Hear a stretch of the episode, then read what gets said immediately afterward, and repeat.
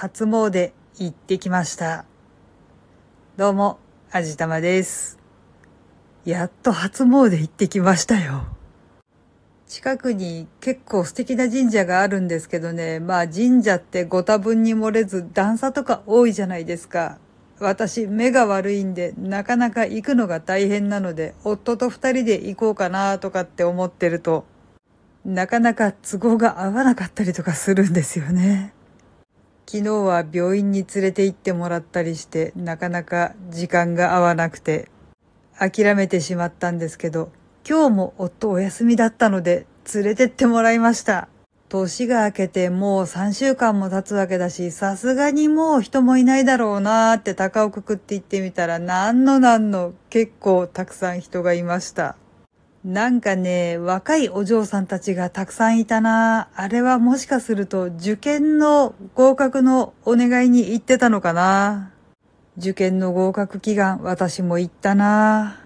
以前の配信で話したことがあるんですけど、そう、受験のお願いに行って引いたおみくじが大凶だったっていうお話ですね。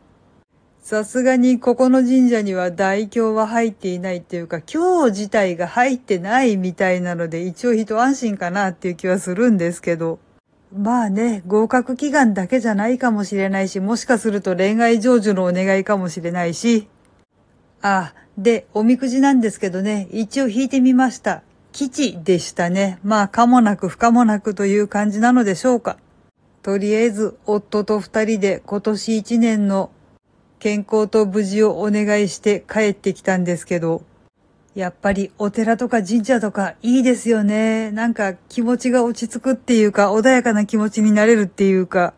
一応家からも近いんだし、足元に気をつけて時々行こうと思います。本当はちゃんと祝詞をあげて参拝できるといいなとは思うんですけど、あ、一応祝詞はちゃんと覚えてるんですけどもね。さすがに周りに人がいるとちょっとはばかられるものがありますね。いや、別に聞かれて恥ずかしいとか言うわけではないんですけど、うーん、やっぱちょっとなこれも一応周りに人がいないことを見計らってやってみようと思います。はい。というわけで今回は初詣に行ってきましたというお話でした。この番組は卵と人生の味付けに日々奮闘中の味玉のひねも姿りでお送りいたしました。それではまた次回お会いいたしましょう。バイバーイ。